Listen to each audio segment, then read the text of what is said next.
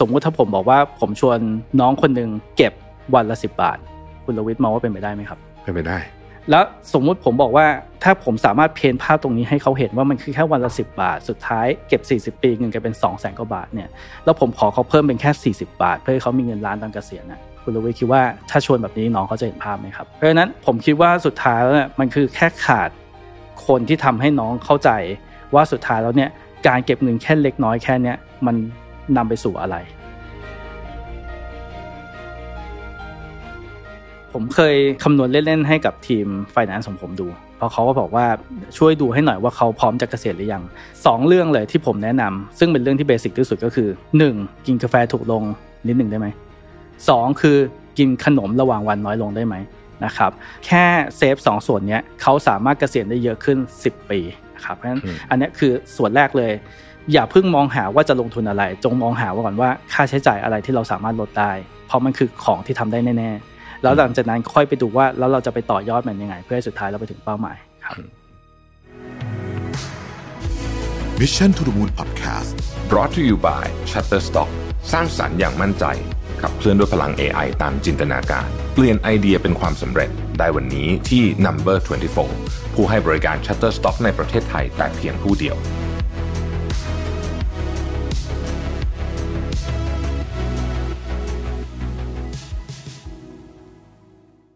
วัสดีครับยินดีต้อนรับเข้าสู่ Mission to the Moon Interview นะครับเมื่อพูดถึงวัยที่ต้องมีครอบครัวมีลูกมีภาระทางการเงินเพิ่มขึ้นอย่างมากมายเนี่ยนะครับความไม่มั่นคงทางการเงิน ก็เป็นฝันร้ายที่คนกำลังสร้างครอบครัว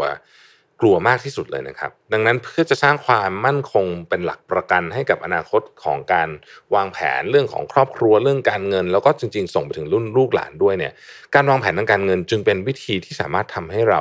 กำหนดเป้าหมายในอนาคตที่เราต้องการจะไปได้นะครับ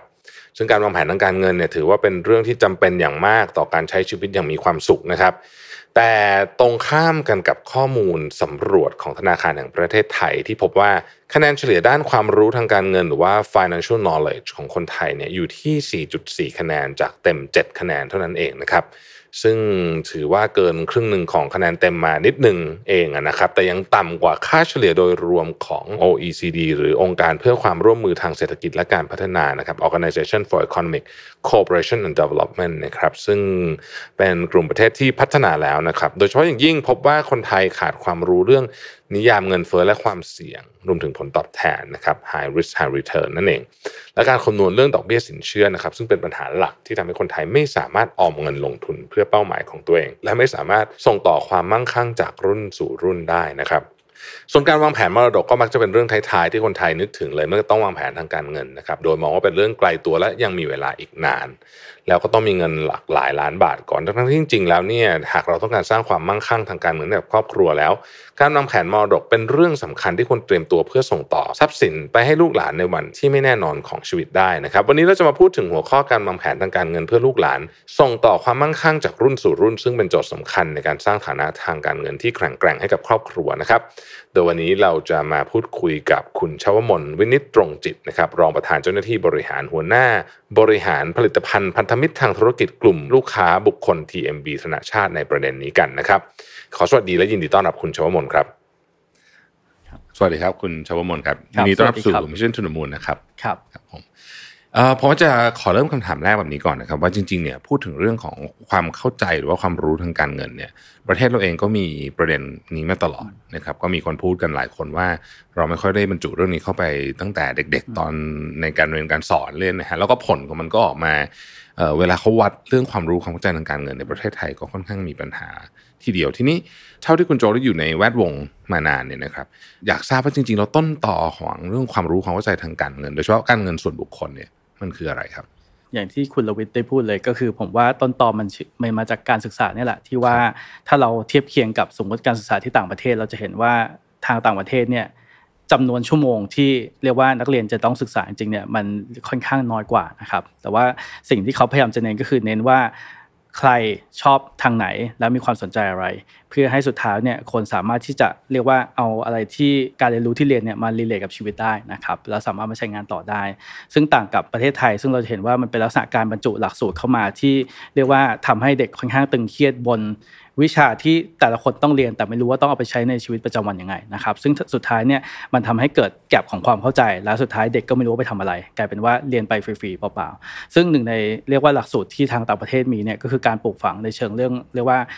เงินมาจากไหนเงินมาได้อย่างไรนะครับสมมุติถ้าเราบอกว่าปัจจุบันถ้าเราไปถามเด็กในประเทศไทยเนี่ยเราอาจจะเจอว่า สมมุติจะถามว่าอะคิดว่าพ่อแม่เอาเงินมาจากไหนเขาบอกว่าอ๋อมาจากตู้ ATM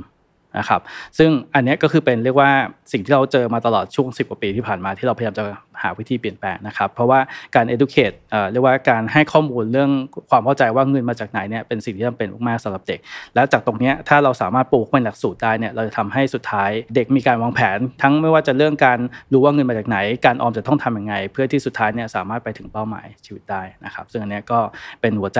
หลักๆสำคัญเลยที่ที่คิดว่าควรจะมีครับ อืมครับ แล้วทีนี้ คิดว่าประเด็นเรื่องความรู้ทางการเงินเนี่ยครับที่ผ่านมาเราจะทำอะไร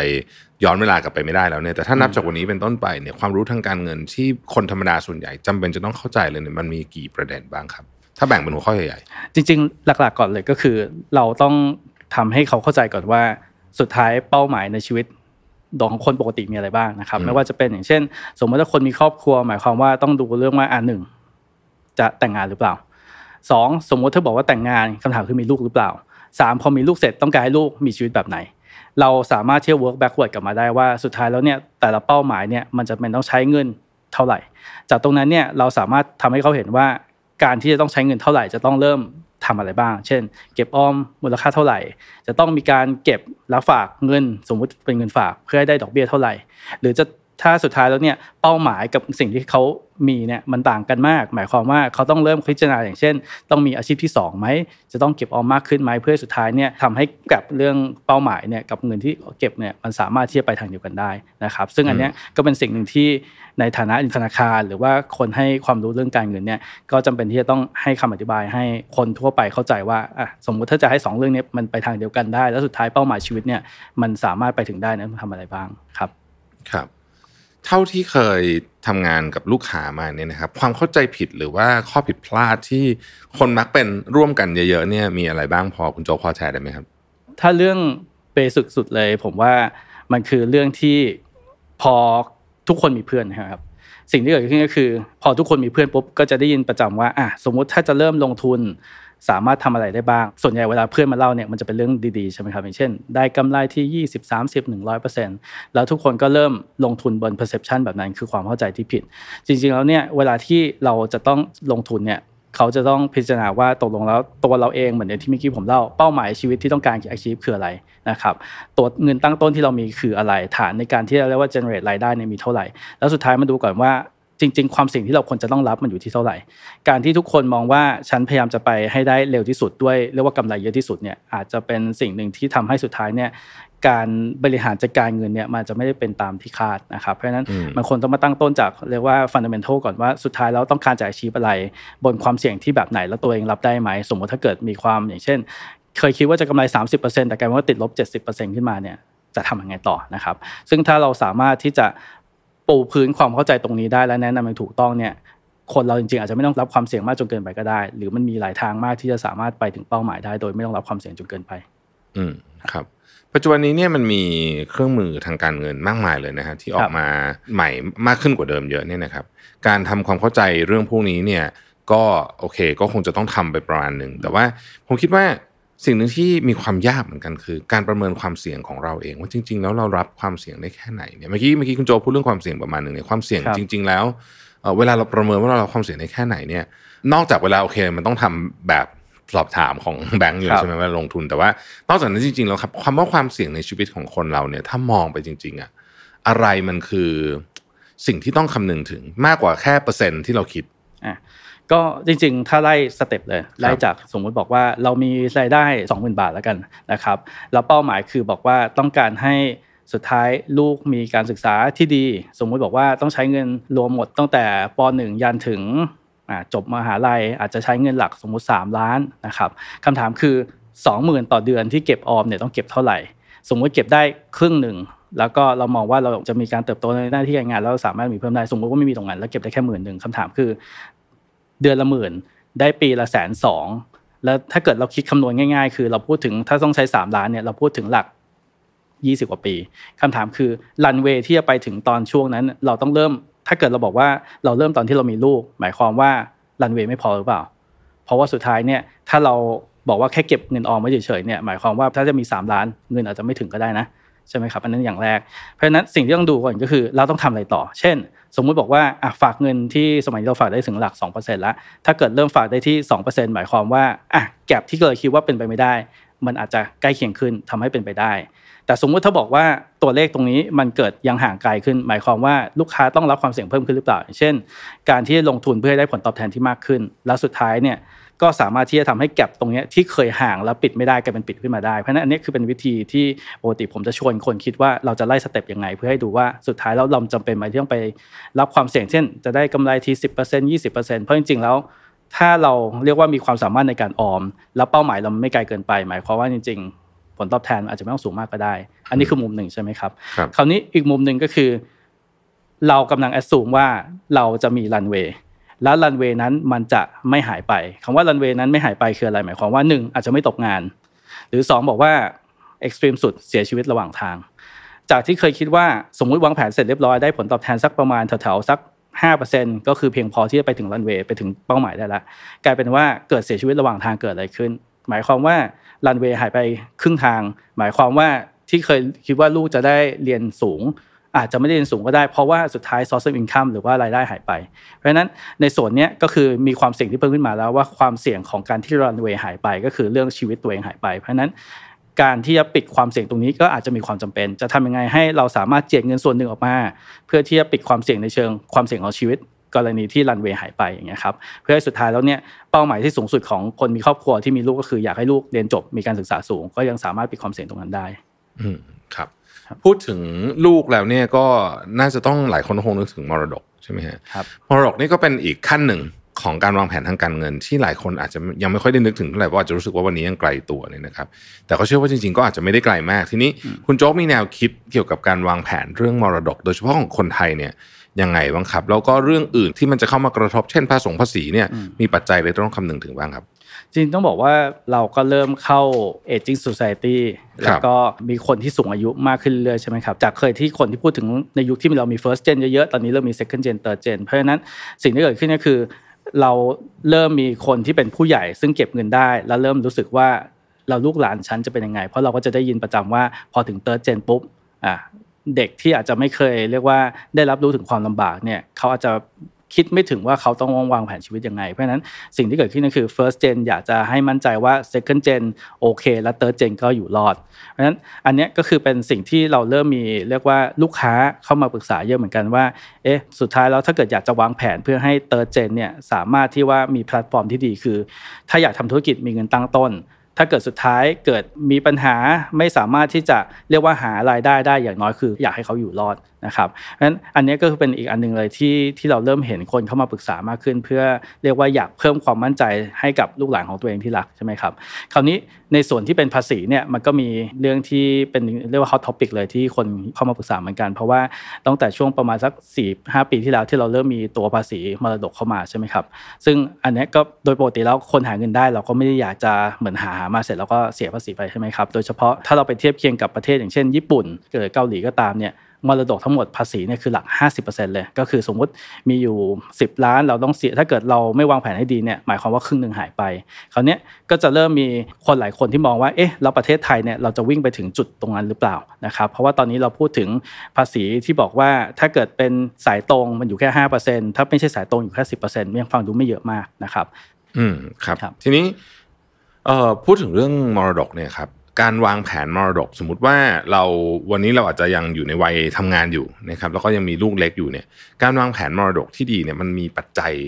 อะไรที่ต้องคำนึงถึงบ้างครับครับต้องดูว่าการวางแผนมรดกเนี่ยเราวางแผนให้ใครนะครับก็คือมต้องดูที่ตัวลูกหรือหลานก่อนว่าอายุเท่าไหร่นะครับแล้วก็คงต้องดูว่าเป้าหมายที่เราต้องการจะวางคืออะไร อย่างเช่น ผมยกตัวอย่าง อาจจะมีเจ้าของธุรกิจท่านหนึ่งนะครับที่เขามองว่ายังไงทำธุรกิจเนี่ย คือตัวที่ได้ผลตอบแทนดีที่สุดแหละเพราะฉะนั้นสิ่งที่เกิดขึ้นก็คือเขามองว่าจะทำยังไงก็ตามให้หลานเขาซึ่งอายุตอนนี้ยังไม่ถึง10ขวบเรียกว่ามีเวลาในการที่เรียนรู้เก็บประสบการณ์ก่อน ถึงอายุ 25 เนี่ยค่อยเริ่มมาทำธุรกิจ สิ่งที่เกิดขึ้นก็คือ เขาเลือกที่จะซื้อประกันชีวิตที่มองว่าสามารถที่จะสะสมเงินแล้วสุดท้ายถึงอายุ 25 เนี่ยสามารถที่จะเบรกตัวกรมธรรม์นั้นออกมา เพื่อให้หลานเขาเนี่ยมีเงิน 80 ล้านในการที่ดำเนินธุรกิจ นะครับเพราะฉะนั้นสิ่งที่เขาทำก็คือเลือกที่จะซื้อประกันที่สามารถมีโครงสร้างที่ตอบโจทย์เขาได้ แต่สมมุติบอกว่าระหว่างทางหลานเขาเกิดเปลี่ยนใจไม่อยากทำธุรกิจขึ้นมาเนี่ยตัวกรมธรรม์ตัวนี้ก็ยังสามารถเป็นเหมือน passive income ให้กับหลานได้นะครับเพราะฉะนั้นอันนี้ก็คือเป็นลักษณะการวางแผนแบบหนึ่งเพราะงั้นทั้งหมดทั้งปวงเนี่ยมันจะต้องอ้างอิงกับว่าแผนที่เขาต้องการจะวางให้กับลูกหลานเนี่ยตกลงมันคืออะไรกันแน่ แล้วเราก็จะเอา solution ตัวนี้ map เข้าไปเพื่อให้ดูว่าอะมันได้ตามสิ่งที่เขาต้องการหรือเปล่าอืมครับก็คือ objective ในการวางแผนจะต้องชัดเจนใช่ว่าอยากจะทำอะไรเพื่อใคร แล้วก็เรามีทรัพยากรอะไรบ้างแบบนี้ใช่ไหมฮะใช่ครับเพราะว่าไม่งั้นเราก็จะเจอเคสที่เป็นลักษณะที่อะเรามีเมื่อกี้เราพูดถึงภาษีเรื่องภาษีมรดก มันก็มีเรื่องภาษีการรับการให้ใช่ไหมครับ ซึ่งอืมแต่แต่ละปีเนี่ยสิ่งที่เราสามารถที่จะให้เนี่ยก็คืออยู่ที่สมมติ 20 ล้านบาทนะครับที่ไม่โดนภาษี ก็จะมีหลาย ๆ ครอบครัวที่กังวลที่ว่าให้ไปปุ๊บเนี่ยสุดท้ายมันกลายเป็นกลายเป็นเป็นรถ ก็คือลูกหลานก็อะใช้ยังใช้เงินไม่เป็นก็ไปซื้อไปซื้อไปซื้อเฟอร์รารี่ไปซื้ออะไรมาสุดท้าย มันผิดวัตถุประสงค์ของผู้ที่จะให้ เพราะฉะนั้นเครื่องมือทางการเงินก็ต้องมาพิจารณาอีกว่า ถ้าเกิดเรามองถึงลูกหลานที่มีการวางแผนนะครับแล้วก็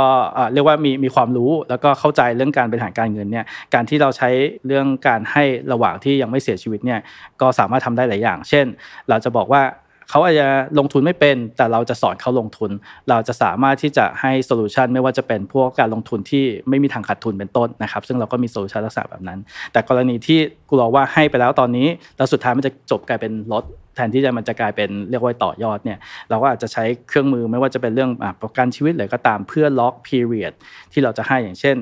ซื้อให้วันนี้ไปปลดล็อก 15-20 ปีข้างหน้า เพื่อให้สุดท้ายแล้วเนี่ย เขายังมีรันเวย์ในการที่จะเรียนรู้เรื่องการบริหารจัดการเงินแล้วสุดท้ายไปปลดล็อกตอนที่เขาจำเป็นต้องใช้จริง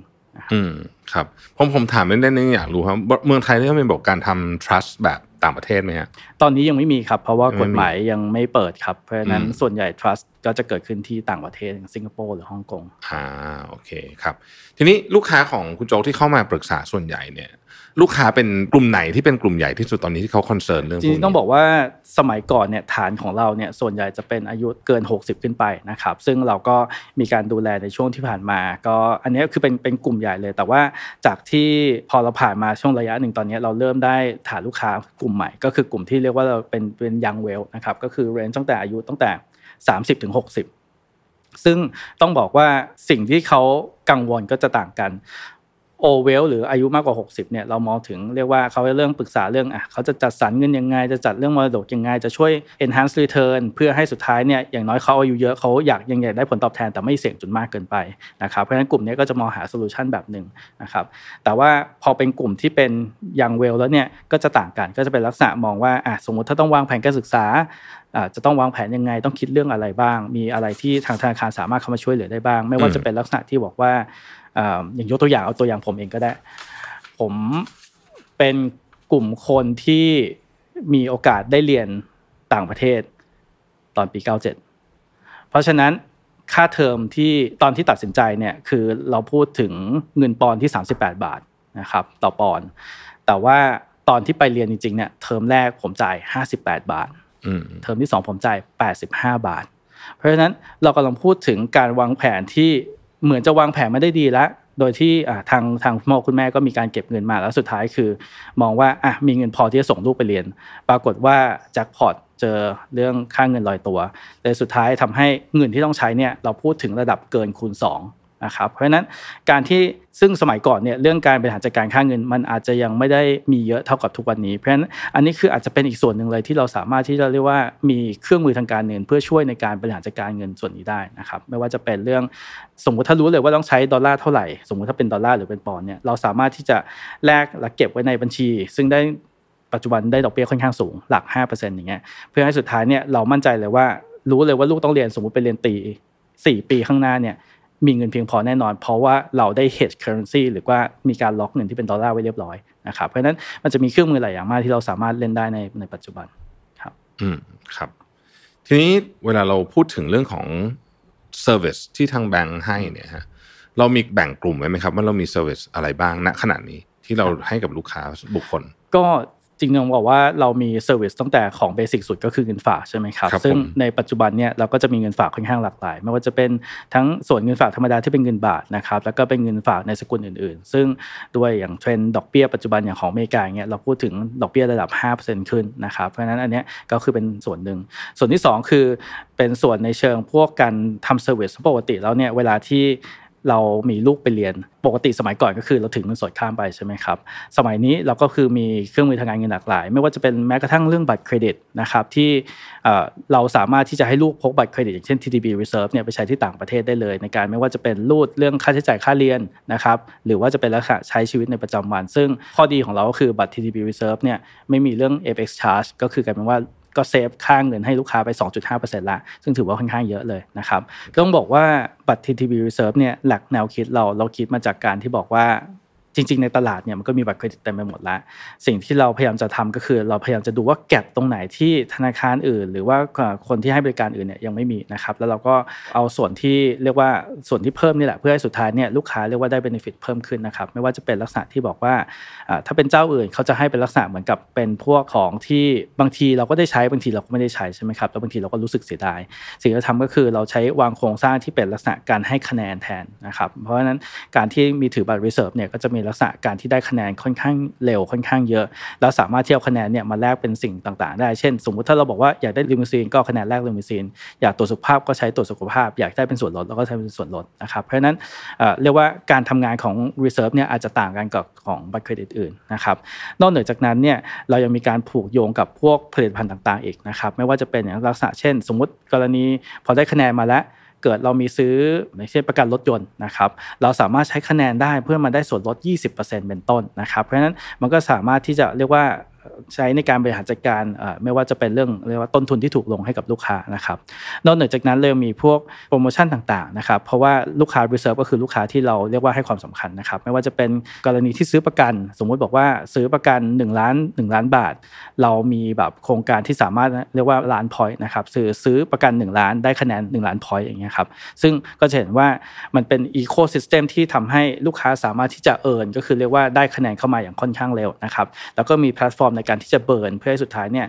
ลูกค้าสามารถที่จะเรียกว่าได้คะแนนเยอะ แล้วก็เอาไปช่วยลดค่าใช้จ่าย หรือไปต่อยอดแม้กระทั่งไม่ว่าจะเมื่อกี้ส่วนลดที่เมื่อกี้ผมเล่า หรือว่าจะเป็นลักษณะการที่เปลี่ยนไปเป็นเงินตั้งต้นในการลงทุนก็เป็นได้เช่นกันนะครับ เพราะฉะนั้นอันนี้ก็คือเป็นแนวคิดของเราที่จะทำให้สุดท้ายเนี่ยเราแตกต่าง เรียกว่าช่วยปิด gap ในสิ่งที่ของที่อื่นยังไม่เคยให้นะครับ อืมครับ เพราะนั้นอันนี้คือเป็น service ที่ถ้าเกิดผมตีออกมาก็คือ relate เกี่ยวกับเรื่องตั้งแต่เงินฝากเรื่องการโอนต่างๆ แล้วก็จะบวกไปเรื่องเรื่องการลงทุนต่างๆนะครับ ซึ่งก็ต้องบอกว่าตอนนี้มันมีหลากหลายมากครับอืมครับ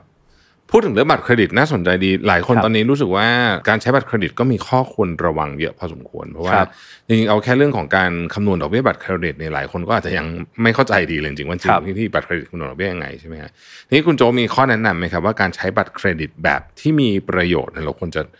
ใช้ยังไงแล้วควรจะระวังอะไรบ้างครับ จริงๆ ถ้าเรามองกลับกัน ถ้าเรามองว่าเครดิตการ์ดคือ investment instrument ตัวหนึ่ง เรามองกลับเนาะปกติเราบอกว่าถ้าลงทุนเราคือเอาเงินไปลงทุน แต่ถ้าเราบอกว่า credit card คือการลงทุน มันคือการที่ใช้เงินให้เป็นแล้วสุดท้ายได้การ return กลับมา เพราะว่าเวลาที่เราใช้บัตร credit card ให้เป็นนะครับ สิ่งที่เราได้มาคืออะไร เราได้ส่วนลดการใช้จับจ่ายต่างๆ เราได้คะแนนกลับมา ซึ่งของพวกนี้เป็นของที่เราจับต้องได้ทันที มันคือ guarantee return ใช่ไหมครับเพราะฉะนั้นถ้าเราสามารถที่จะเรียกว่ารู้เลยว่าตัวเองเนี่ยมีกำลังในการใช้ขนาดไหน สามารถจ่ายได้เท่าไหร่เนี่ย มันคือการที่เราสามารถสร้าง guarantee return กลับมาให้ตัวเองได้นะครับเพราะฉะนั้นอันเนี้ยคือเป็นสิ่งที่ทุกคนควรจะต้อง assess ที่มองว่า แล้วกำลังในการที่จะชำระหนี้หรือการจ่ายบัตรเครดิตเนี่ยเราสามารถทำได้ขนาดไหน ถ้าเราสามารถบริหารจัดการได้ เราได้ทั้งการันตีรีเทิร์นเราได้ทั้งเครดิต เราสามารถที่จะบริหารจัดการการเงินได้คล่องขึ้นนะครับ อืมครับ ก็คือต้องใช้อย่างเข้าใจ ใช่ต้องใช้อย่างเข้าใจใช่ครับ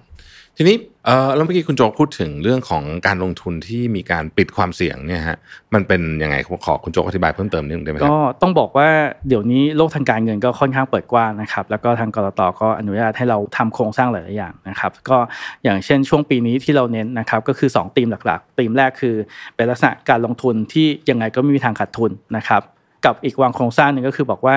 สามารถได้ผลตอบแทนที่เทียบเคียงกับการลงทุนตรงๆเลยเหมือนอย่างเช่น สมมติไปลงทุนลงทุนในจีน แต่สุดท้ายถ้าเกิดไปผิดทางเนี่ยติดลบได้ไม่เกินกี่เปอร์เซ็นต์อย่างเช่นกรณีที่เราเคยทำคือติดลบไม่เกินลบห้านะครับถามว่า 2 โครงสร้างนี้มันยึดจากโครงสร้างอะไรก็คือเงินส่วนใหญ่เนี่ย คือประมาณ 98%กว่าเนี่ยเราไปลงทุนในพันธบัตรรัฐบาลไทยนะครับแล้วเราก็เอาส่วนเล็กๆ อีกส่วนหนึ่งคือประมาณสักไม่เกิน2%เนี่ยไปซื้อเครื่องมือทางการเงินที่เรียกว่าออปชันนะครับก็คือไปผูกกับอินเด็กซ์อย่างเช่นจะผูกกับตลาดจีนนัสแดกผูกกับยุโรปต่างๆ เพื่อสุดท้ายเนี่ยลูกค้าสามารถที่จะมั่นใจได้ว่าไม่ขาดทุน คราวนี้ขอลงไส้ในนิดหนึ่งนะครับว่าทำไมไม่ขาดทุน นึกถึงถ้าเราเอาเงินส่วนใหญ่หรือ 98 กว่าเปอร์เซ็นต์แล้วเนี่ย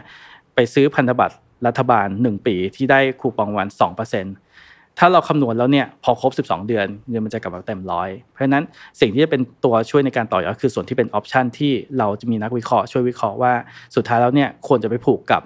อินเด็กซ์ตัวไหน สินทรัพย์ประเภทไหนเพื่อสุดท้ายสามารถสร้างผลกำไรได้ ซึ่งเรากำลังพูดถึงผลกำไรขึ้นไปอาจจะเป็นหลัก 10%ได้นะครับ ก็คือขึ้นอยู่กับภาวะตลาด เพราะฉะนั้นเราก็มีโครงสร้างลักษณะที่ แบบนี้ที่ฟังดูเหมือนจะเข้าใจยากแต่จริงๆแล้วเนี่ยมันไม่ได้ซับซ้อนนะครับแต่สุดท้ายสามารถที่จะเลือกลงทุนแล้วก็ไม่ต้องวัดดวงอะ่ะเพราะว่ามันปิดโอกาสขาดทุนนะครับอืมครับผมคุณโจครับเป้าหมายทั้งหมดของ TTB ที่อยากทำเนี่ยจริง ๆ แล้วเนี่ยปลายทางแล้วเนี่ยเราอยากเห็นลูกค้าได้อะไรครับ จริงๆแล้วจริงเราต้องการแก้ปัญหา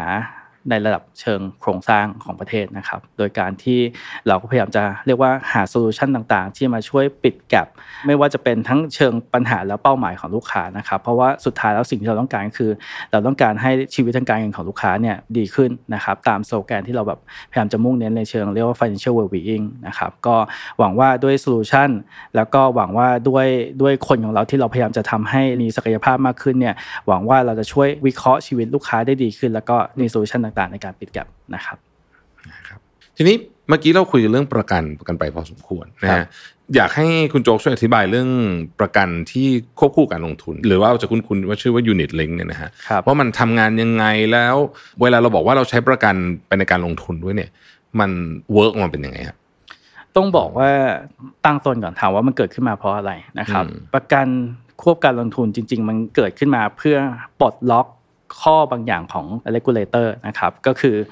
ทำยังไงให้บริษัทประกันเนี่ยสามารถสร้างผลิตภัณฑ์ที่ให้คุ้มครองสูงได้นะครับอันนี้คือ principle เลย แล้วถามว่าทำไมในอดีตมันไม่สามารถทำได้ มันเป็นเพราะว่า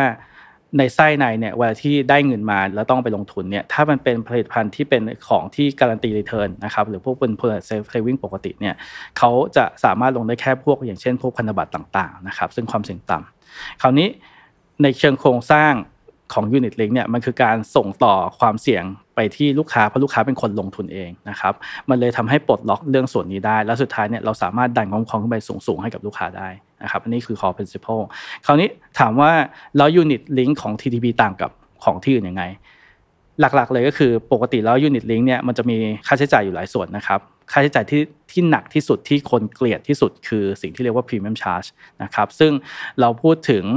ช่วง 5 ปีเนี่ยลูกค้าอาจจะโดนเก็บ Premium Charge ระดับหลัก 100%เลย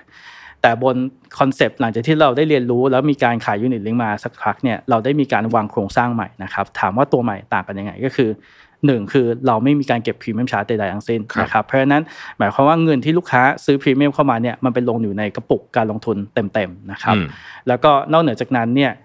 นอกจากเราไม่เก็บเนี่ยเรายังมีตัวที่เป็น welcome bonus ให้อีกต่างหากเพราะฉะนั้นเหมือนกับเป็นการส่งเสริมให้เข้ามาซื้อในเชิงผลิตภัณฑ์ตัวนี้นะครับ แต่สิ่งที่สำคัญที่สุดเลยก็คือ พอเราไม่เก็บเงินเข้าไปอยู่ในกระปุกเต็มๆ เรายังปลดล็อกในเชิงความคุ้มครองที่สูงถึงระดับ 500 เท่า เพราะฉะนั้นนึกถึงเคสเมื่อกี้ที่เล่ากันบอกว่า ถ้าเป็นเป็นคุณแม่แล้วกันนะครับ มีลูกแล้วก็ต้องการจะให้ลูกไปเรียนต่างประเทศ แล้วบอกว่า อะเป้าหมายคือ อยากจะให้ลูกมีเงินสักประมาณ 20 ล้านเพื่อเรียนต่างประเทศแล้วกัน สิ่งที่เกิดขึ้นก็คือ อาจจะบอกว่าเก็บเงินได้เดือนละแสน เพราะว่าอาจจะมีรายได้ประมาณสัก2 0 0แสนปีหนึ่งก็เก็บได้ล้านสองยี่สิบปีอ่าสมมติบอกว่าเรียนยี่สิบปีก็มีรันเวย์เก็บยี่สิบปี อาจจะเก็บได้สักสักยี่สิบสี่ล้าน แล้วเคสเหมือนเมื่อกี้ที่ผมบอกเลย สมมติถ้าเสียชีวิตกลางทางอาจจะเหลือแค่สิบสองล้าน หมายความว่าจะเคยเรียนต่างประเทศได้ตลอดทั้งอ่าจะเป็นสิบปีเนี่ยกลายเป็นเรียนไม่ได้แล้วด้วย Unit Link เนี่ย เรากำลังพูดถึงเบี้ยที่ใช้ครับ หลักแค่เป็นหลักแสนกว่าบาท แต่ถ้าเราไปใช้ traditional ประกัน อย่างเช่นพวกโฮไลเรากำลังพูดถึงเบี้ยปีหลักเป็นล้าน เพราะฉะนั้นตัว Unit Link เนี่ยจากการที่สามารถให้คุ้มครองสูงบนสมมติทุนเมื่อกี้ยี่สี่ล้านเนี่ยเราพูดถึงถ้าเป็นประกันที่เป็นโฮลไลท์ทั่วไปเราพูดถึงจ่ายตลอดอายุสัญญาอาจจะเป็นหลัก 6 ล้านบาท unit link เราพูดถึงอาจจะอยู่ที่ประมาณไม่เกิน 8 0 0 0 0 0 บาทเป็นต้น เพราะฉะนั้นเราจะเห็นเลยว่า unit link เนี่ยถ้าเราใช้เป็นมันจะเป็นประกันที่ให้คุ้มครองสูงที่สุดด้วยเบี้ยที่ต่ำที่สุด บน use case ที่เราอยากจะปิดนะครับเพราะฉะนั้นอันนี้ก็คือเป็นสิ่งที่เราพยายามจะ drive ให้เกิดขึ้นก็คือ unit link คือเครื่องมือที่ให้คุ้มครองที่สูงที่สุดด้วยเบี้ยที่ต่ำที่สุด เท่าที่เป็นไปได้นะครับเพราะฉะนั้นในมุม TTB อาจจะต่างกันนิดนึงก็คือเราไม่ได้เน้นเอาไว้เพื่อลงทุนแต่เน้นใช้เพื่อความคุ้มครอง อืมก็คือวางแผนว่าอยากจะใช้เงินยังไงเท่าไหร่ ใช่ใช่ไหมฮะเราก็มันก็จะมีแผนที่สามารถที่จะไปทำให้ตอบใช่สคนรัอบง วัตถุประสงค์อันนั้นได้ใช่ครับนะครับ ทีนี้เรามาถึงว่าอะล่ะผมเชื่อว่าหลายท่านที่ฟังมาถึงตรงนี้เนี่ยก็คงจะมีการอยากจะเริ่มคือคือถ้าท่านท่านไหนที่ทำไปแล้ว ก็ฟังแล้วก็อยากมีปรับแผนบ้างอะไรบ้าง แต่ว่าครับเชื่อว่ามีคนจำนวนมาก โดยเฉพาะน้องๆที่อายุยังน้อยอยู่เนี่ย อาจครัจะบยังไม่ได้เริ่มคิดเรื่องนี้อืมเพราะว่าแค่คิดว่าทำงานเฉยๆก็เหนื่อยแล้วนะครัฮะบทีนี้ถ้าเกิดว่าคนอยากจะเริ่มวางแผนทางการเงินเนี่ยนะครับไม่ว่าจะอายุเท่าไหร่ก็ตามครับเนี่ยคุณโจ๊กมีคำแนะนำอะไรบ้างที่ควรจะต้องทำเลย เพราะว่าอย่างที่เราคุยกันตอนต้นว่าโอเค ในโรงเรียนอาจจะไม่ค่อยได้สอนเยอะครับแต่ตอนเนี้ยเราต้องมาหาความรู้เนี่ย เราควรจะต้องคิดคำนึงถึงประเด็นอะไรบ้าง ครับ ชวนคิดแบบนี้เพื่อให้เห็นภาพดีกว่าครับ นึกถึงสมมุติถ้าผมบอกว่าผมชวนน้องคนหนึ่งเก็บวันละสิบบาท คุณลวิทย์มองว่าเป็นไปได้ไหมครับ เป็นไปได้ แล้วถ้าบอกว่าเก็บปีหนึ่งสิบาทเนี่ยปีหนึ่งสามร้อยหกสิบห้าวันเนาะ แล้วผมบอกว่าเริ่มเก็บตั้งแต่เอาอายุยี่สิบก็ได้ไม่ต้องเก็บเด็กมากๆเนี่ย เก็บจนถึงเกษียณ คิดว่าได้เงินเท่าไหร่ โอ้คูณออกมาก็ประมาณสักแสนสี่แสนห้าอันนี้คือเก็บอย่างเดียวเลยครับสิบาทเราเห็นแล้ว เห็นเป็นหลักแสนเลยเพื่อเกษียณละถ้าผมบอกว่าผมชวนน้องคนนี้เก็บสิบาทกับธนาคาร ซึ่งบอกว่าบัญชีได้ดอกเบี้ยสองเปอร์เซ็นโดยปกติถ้าเกิดคำนวณเร็วๆเนี่ยมันจะได้ขึ้นมาประมาณสักหนึ่งจุดห้าเท่า หมายความว่าจากแสนสี่เราพูดถึงหลักขึ้นไปเป็นสองแสนกว่าละใช่ไหมครับ แล้วสมมุติผมบอกว่าถ้าผมสามารถเพนภาพตรงนี้ให้เขาเห็นว่ามันคือแค่วันละสิบาท สุดท้ายเก็บสี่สิบปีเงินกลายเป็นสองแสนกว่าบาทเนี่ยแล้วผมขอเขาเพิ่มเป็นแค่สี่สิบาท เพื่อให้เขามีเงินล้านตอนเกษียณน่ะคุณลวิทย์คิดว่าถ้าชวนแบบนี้น้องเขาจะเห็นภาพไหมครับ ก็เห็นภาพเออเห็นภาพ เพราะฉะนั้นผมคิดว่าสุดท้ายแล้วเนี่ยมันคือแค่ขาดคนที่ทำให้น้องเข้าใจว่าสุดท้ายแล้วเนี่ยการเก็บเงินแค่เล็กน้อยแค่เนี้ยมันนำไปสู่อะไร แล้วถ้าเราสามารถทำชวนเขาในภาพนี้เพื่อให้เห็นว่า เพิ่มจาก 10 เพิ่มมาเป็น 50 เพิ่มมาเป็นร้อยตามกำลังที่เขาสามารถที่จะเรียกว่ามีรายได้เพิ่มขึ้นเรื่อยๆเนี่ยเรากำลังพูดถึงเรากำลังชวนคนเพื่อจะร่วมกันเกษียณแบบมีคุณภาพได้ดีขึ้นอืมครับเพราะฉะนั้นอันนี้คือผมว่าอันนี้คือเรื่อง basic ที่ควรจะเริ่มเลย แล้วจากตรงเนี้ยคือพอเรามีพื้นฐานแล้ว พอเขาเริ่มมีรายได้เริ่มใช้บัตรเครดิตได้ เรากำลังพูดทำให้ ทำให้เขาเมื่อกี้ผมพูดถึง return แค่สองเปอร์เซ็นต์เนาะพอเขาเริ่มมีบัตรเครดิต หมายความว่าเขาสามารถลดค่าใช้จ่ายได้ระดับ5%สมมติ discount ห้าเปอร์เซ็นต์ discount สิบเปอร์เซ็นต์ discount ยี่สิบเปอร์เซ็นต์เพื่อเอาเงินกลับมาสะสมในกระปุกให้เร็วขึ้น เพื่อให้สุดท้ายเนี่ยตอนปลายทางเขาจะยิ่งมีเงินเกษียณมากขึ้นไปอีกนะครับเพราะฉะนั้นผมว่าอันนี้คือเรื่องที่เราควรจะเริ่มปลูกฝังเข้าไป ในไม่ว่าจะเรื่องการศึกษาหรืออะไรก็ตาม เพื่อให้เขาเห็นภาพให้ชัดว่าทำยังไงทำแค่เล็กน้อยก็สามารถเป็นเป้าหมายที่ยิ่งใหญ่ได้อย่างเงี้ยครับ อันนี้คือพลังของดอกเบี้ย แล้วก็จริงๆ ผลตอบแทนทบต้นใช่ไหมฮะซึ่งมันใช่ครับซึ่งมันเยอะมากเวลาเอามาคำนวณแล้ว ถ้าเกิดนี่แค่พูดถึงแค่สองเปอร์เซ็นต์ถ้าห้าเปอร์เซ็นต์ก็เยอะกว่านี้เยอะก็จะเยอะกว่านี้เยอะ แต่ว่าจะเหมือนเดิมก็คือเป้าคืออะไร เราอืมคงไม่ชวนที่ให้รับความเสี่ยงกันทุกคนเพราะบางคนอาจจะรับความเสี่ยงไม่ได้อืมแต่ขนาดผมใช้ตัวเลขแค่เป็นเงินฝากแค่สองเปอร์เซ็นต์อะมันยังทำได้แค่นี้ นึกถึงว่าสมมุติถ้าคนที่ พอเข้าใจแล้วเริ่มศึกษาเรื่องการลงทุน แล้วเรามีโครงสร้างที่สามารถลงทุนแล้วไม่มีทางขาดทุนได้ แล้วเขาลองเข้าไปซื้อพวกนั้นเนี่ยเราลองพูดถึงเงินที่เขาสามารถที่มัลติพลายขึ้นมาได้มหาศาลอืมครับผม ทีนี้มาถึงคำถามสุดท้ายนะครับ ที่อยากจะถามคุณโจกไว้ฝากถึงคนรุ่นใหม่ด้วยเพราะคนรุ่นใหม่ยุคนี้เขาก็มีภาระอะไรค่อนข้างเยอะ แล้วเขาก็รู้สึกว่าเออชีวิตมันก็ ค่าใช้จ่ายก็สูง เงินเฟ้อก็สูงใช่ไหมฮะแล้วก็เงินเดือนรายได้ก็ไม่ค่อยเพิ่มเยอะตามสักเท่าไหร่เนี่ยนะครับทำยังไงถึงจะวางแผนการเงินในยุคที่พูดจริง ๆ ว่าเศรษฐกิจสภาพเศรษฐกิจก็ไม่ค่อยดี เงินเฟ้อก็สูง แล้วก็รายได้ก็อาจจะไม่ได้เพิ่มตามครับเท่าไหร่ ผมเคยคำนวณเล่นๆให้กับทีมไฟแนนซ์ของผมดูเพราะเขาก็บอกว่าช่วยดูให้หน่อยว่าเขาพร้อมจะเกษียณหรือยังสองเรื่องเลยที่ผมแนะนำซึ่งเป็นเรื่องที่เบสิกที่สุดก็คือหนึ่ง กินกาแฟถูกลงนิดหนึ่งได้ไหมสองคือกินขนมระหว่างวันน้อยลงได้ไหมนะครับ แค่เซฟสองส่วนเนี้ยเขาสามารถเกษียณได้เยอะขึ้นสิบปีนะครับเพราะฉะนั้นอันเนี้ยคือเป็นหลักที่เราคงจะต้องลองกลับมาศึกษาว่าแล้วการใช้ชีวิตของประจำวันของเราตอนเนี้ยเราใช้เงินไปกับอะไรบ้าง แล้วมันมีส่วนไหนที่มันเป็นส่วนที่เราสามารถลดได้บ้างนะครับ ซึ่งถ้าเราแค่ลดส่วนเนี้ยเราก็จะเริ่ม เก็บได้มากขึ้นแล้วเพราะฉะนั้นไม่ว่าเศรษฐกิจจะเป็นยังไง ถ้าเราสามารถมีดิสซิ p ลินในการที่จะเก็บออม โดยการที่วิเคราะห์ตลอดเวลาว่าอะไรคือสิ่งจำเป็นไม่จำเป็น เราจะเริ่มมีเงินออมมากขึ้น แล้วก็เริ่มหยอดกระปุกและอย่างที่เมื่อกี้ได้เล่าให้ฟัง ถ้าเกิดเราเริ่มจากเล็กสุดท้ายมันก็จะไปใหญ่ได้นะครับเพราะฉะนั้นอันนี้คือส่วนแรกเลย อย่าเพิ่งมองหาว่าจะลงทุนอะไร จงมองหาว่าก่อนว่าค่าใช้จ่ายอะไรที่เราสามารถลดได้เพราะมันคือของที่ทำได้แน่ๆแล้วหลังจากนั้นค่อยไปดูว่าแล้วเราจะไปต่อยอดมันยังไง เพื่อให้สุดท้ายเราไปถึงเป้าหมาย ครับครับอย่าเพิ่งมองหาว่าจะลงทุนอะไรให้หาการลดค่าใช้จ่ายก่อนเป็นสิ่งที่ดีมากนะเพราะว่าบางทีเราอาจจะไม่ได้นึกถึงมุมนั้นใช่เยอะสักเท่าไหร่นะครับครับ เราก็ผมคิดว่าวันนี้เราได้เราได้ความรู้เยอะมากในแง่มุมของเรื่องของการลงทุนแล้วพูดถึงอินสตูเมนต์หลาย ๆ อย่างที่ผมคิดว่าโอเค เราต้องไปศึกษาเพิ่มเติมนะฮะแต่วันนี้เนี่ย ให้คุณโจกได้เล่าให้ฟังเป็นเรียกว่าเป็นน้ำจิ้มก่อนแล้วกันนะฮะแล้วที่เหลือเนี่ยเดี๋ยวเราไปลองศึกษาดูนะครับครับ ถ้าใครสนใจดีเทลเพิ่มเติมเดี๋ยวเราทิ้งลิงก์ไว้ให้ใน description นะครับสำหรับวันนี้ขอบคุณคุณโจกมากนะครับ ผมสวัสดีครับ สวัสดีครับ การวางแผนทางการเงินเป็นรากฐานที่ทำให้ชีวิตของเรา และรุ่นลูกหลานมีความมั่นคงมากขึ้นนะครับ และสามารถใช้ชีวิตได้อย่างมีความสุขสำหรับ EP นี้ผมเชื่อว่าท่านผู้ชมที่ดูอยู่ตอนนี้น่าจะเข้าใจเรื่องเทรนด์การวางแผนทางการเงินของคนไทย และพอจะมองเห็นภาพการวางแผนทางการเงินของตัวเองในอนาคตกันบ้างแล้ว ก็ขอเป็นกำลังใจทุกคนบรรลุเป้าหมายทางการเงินของตัวเองนะครับได้ส่งต่อความมั่งคั่งไปยังรุ่นลูกหลานและใช้ชีวิตอย่างมีความสุขนะครับสำหรับวันนี้ผมต้องขอขอบคุณคุณชวมนวินิจตรงจิตรนะครับรองประธานเจ้าหน้าที่บริหารหัวหน้าบริหารผลิตภัณฑ์พันธมิตรทางกลุ่มธุรกิจกลุ่มลูกค้าบุคคล TMB ธนาชาติมากนะครับที่ให้เกียรติมาร่วมพูดคุยกันในวันนี้นะครับแล้วเราพบกันใหม่ใน episode หน้านะครับ สวัสดีครับ